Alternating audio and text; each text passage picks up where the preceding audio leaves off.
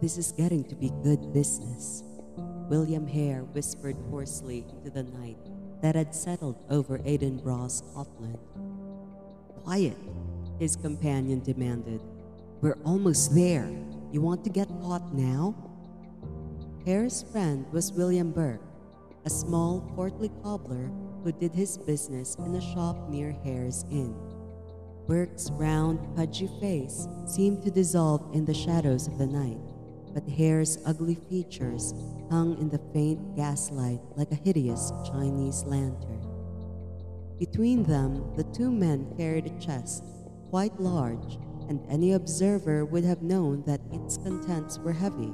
The chest scraped along the cobblestone walk a little as Burke dropped his end, but Hare kept on walking. Watch what you're doing there, Burke snarled under his breath.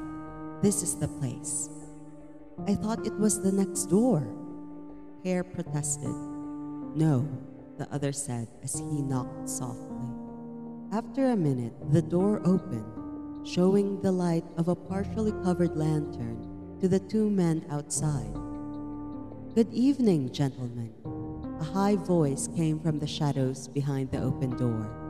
I'm glad to see that you've come again. Glad we could make it, Burke said.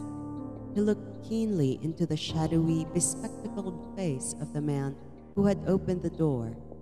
He was a bit taller than Burke's 5 feet 5 inches, but not nearly his equal in weight. You want it downstairs, Doc? Hare asked impatiently. Yes, of course, the man said, closing the door after the two men. Dr. John Knox followed Burke and Hare, holding the lantern high so neither would stumble. Finally, the man set their burden on the floor, and without further ceremony, Hare opened the lid of the chest, stooped down, then stood up, lifting a completely nude male corpse into the lantern light. With a hoarse grunt, he dropped the cadaver roughly on the table. Easy there, Dr. Knox admonished. I'm not paying for damaged goods. Dead meat don't bruise, Doc, Burke said, a smile twisting his features. Knox said nothing for a few seconds. I guess you're right, he said, after thinking it over abstractly. It's scientifically impossible. Perhaps you should be giving the anatomy lectures. The three shared a laugh as Dr. Knox bent to examine the corpse. He's in very excellent condition, he remarked without looking up. Strange that so robust a man would die. Was he sick? Overworked, Burke said, shaking his head. He just worked himself to death. Well, gentlemen, the doctor announced, I'm satisfied. And here is your fee. I'd offer you a drink, but I must be up early tomorrow to lecture. Burke and Hare stuffed the 5-pound notes to their pockets and preceded the lantern-carrying doctor to his door. I hope you'll return soon, Knox said, bidding them good night. In the late 1820s, surgeons and doctors of the British Isles had begun to discover the value of dissection. The infant science of surgery was progressing rapidly, but the progress required cadavers that were supplied.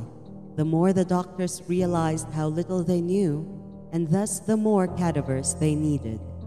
As a result, societies of grave robbers were formed called resurrectionists. They did their utmost to make sure the corpses landing on the dissecting table were as fresh as possible. Digging was easier in unsettled dirt. Outraged kin of the deceased gathered in the streets around medical colleges, throwing stones through the windows.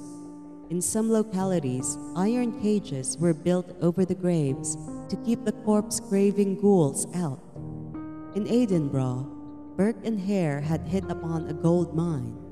Knox dissected the bodies and moved on to the others at an incredible rate of speed. At 10 pounds a corpse, the two men could get rich quickly. 10 pounds was more than an average working man in the 1820s could earn in 6 months. To keep pace with their greed, Burke and Hare had added their own special wrinkle to the wholesale corpse business. The goods they peddled were always fresh, because they did not always wait for a corpse to die. Returning to Hare's Inn that cold December night, the two men warmed their flesh with a few tankards of grog. Burke joined his common-law wife, Helen, whose breath always reeked of stale liquor, and Hare went to his kept mistress, Maggie Laird. Together, they celebrated their newfound financial independence. Even though they had been in the business less than a month, they had already bought the clothes of the newly rich. All throughout the spring and into the summer of 1828, business boomed. Even though Knox had to reduce the going rate to £8 during the hot months because of his need for ice, Burke and Hare figured they could get by on that. With his newfound riches, Burke's taste in men had changed also. Helen was a bit frowsy, and besides, he had his eye on Mary Patterson, a beautiful prostitute who had always been out of his financial class. Burke approached her as a prosperous businessman, then bought her a jug of gin. From there, it was only a little jingle of coin to the home of his brother, Constantine, who collected garbage for the Edinburgh police. Unannounced at his brother's house, Burke informed the bewildered man that he had some business to discuss with the ample-bosomed, blonde-haired beauty. The door to the bedroom had not been closed long before the door of the house slammed open, and in barged Helen Burke, her eyes blurred with drink, and her voice screeching hatred for her husband. Someone had told her of his leaving the grog shop with a beautiful streetwalker. She ran to the bedroom and jerked the door open to find a frustrated Burke and Mary Patterson, who had fainted dead away from too much drink. To further complicate matters, Hare had followed Helen Burke to Constantine's house and, to avoid trouble, had quickly doled out a few shillings to get the man and his wife out of the way. Constantine protested, wondering what would become of Mary Patterson, but Hare assured him that all would be handled very smoothly, after promising Helen that he would see that her husband committed no unfaithful act. Hare also convinced her to leave. The next day, the medical students attending Dr. Knox's lecture and dissection laboratory were a little stunned by the dead beauty who lay under the doctor's knife. More than one of them had seen her before, and a few had even paid her price. The medical students were not the only people who missed the beautiful streetwalker. She had a steady friend, an Irishman named McLaughlin, who looked on himself as her protector. Though the big burly man could not prove anything, he was sure that Mary had met with foul play, and he traced the vanishing trail right to the cobbler named Burke. "Who?" Burke had said when McLaughlin confronted him.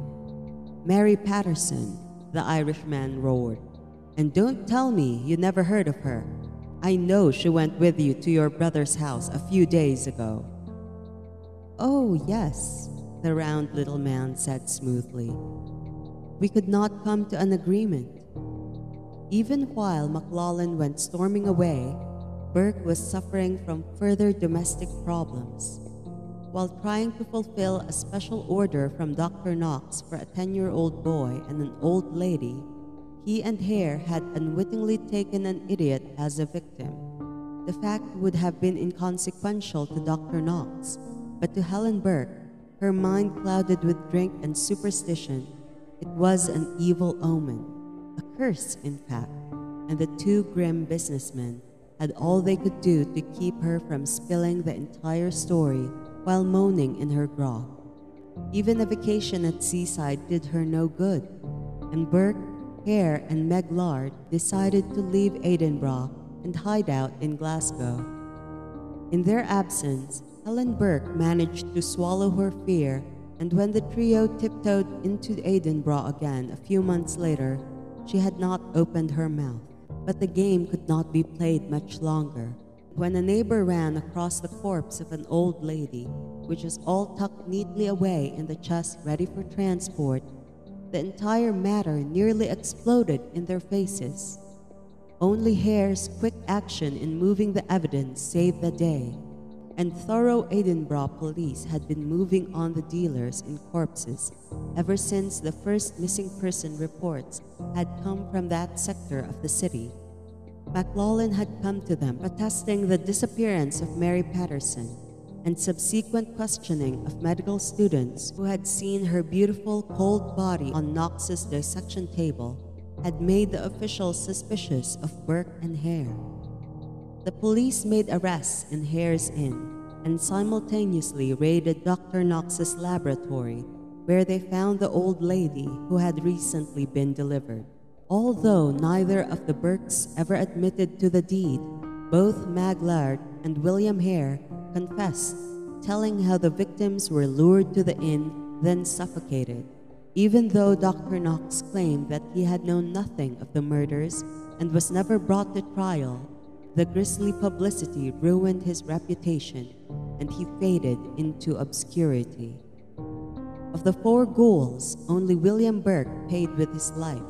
Helen Burke, against whom there was only circumstantial evidence, was released, probably because they had so readily confessed to their roles in the crimes. Mag and William were set free. Mag died 7 years later in France, but William lived to the age of 80 and died a beggar in London. Burke himself remains with us, a skeleton in the Edinburgh Anatomy Museum. The placard placed beside his stocky structure is decorated with a small skull and minces no words. It reads, "William Burke, the murderer."